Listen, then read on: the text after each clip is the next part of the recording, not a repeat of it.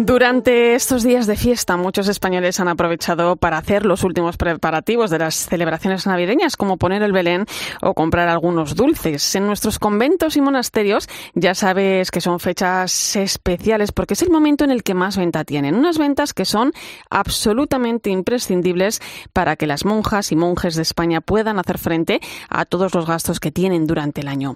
Manu Torralba ha podido hablar con varios religiosos que se dedican a la elaboración de estos dulces tan típicos en nuestras mesas.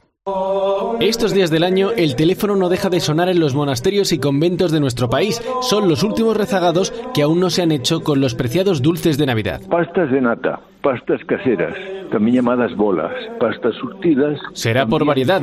Nos lo cuenta por teléfono el padre Julio desde la tienda del monasterio de Santa María de Sobrado, en A Coruña. El dulce de leche y luego producimos también el yogur griego y la cuajada. Venden productos de otros monjes y monjas y sobre todo su propio dulce de leche. Todo un orgullo para ellos. Pues antes de la pandemia venía muchísima gente, además, y tenemos muchísimos más productos que ahora hemos tenido que dejar de lado.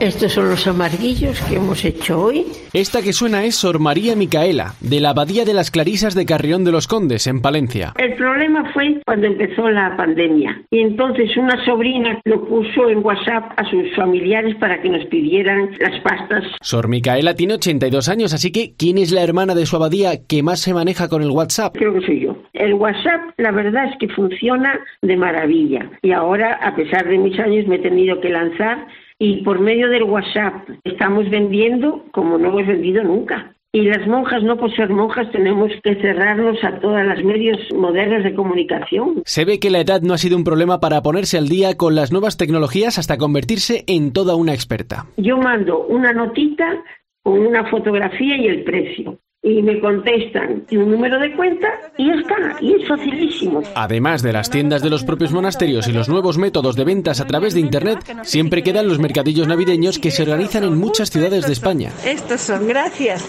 Me voy a llevar dos. Las fundaciones de clausura y contemplare, por ejemplo, ayudan especialmente en estas fechas a dar salida a los productos monásticos. Precisamente a esta última vende sus productos Fray Francisco Rincón, el responsable de la fábrica de mermelada del monasterio de Santa María de la Huerta en Soria. Contemplar en Navidad nos supone eh, por lo menos el 50%. Y aunque sus mermeladas suponen el 30 o 40% de todos los ingresos que necesitan en el monasterio a lo largo del año, estas son fechas clave, porque la mitad de las ventas las hacen en Navidad. La tienda online evidentemente ha subido mm, y a lo mejor últimamente parece que ha subido un poquitito más, pero en el conjunto de nuestras ventas eh, sigue siendo marginal. O sea, el peso fundamental es la tienda física.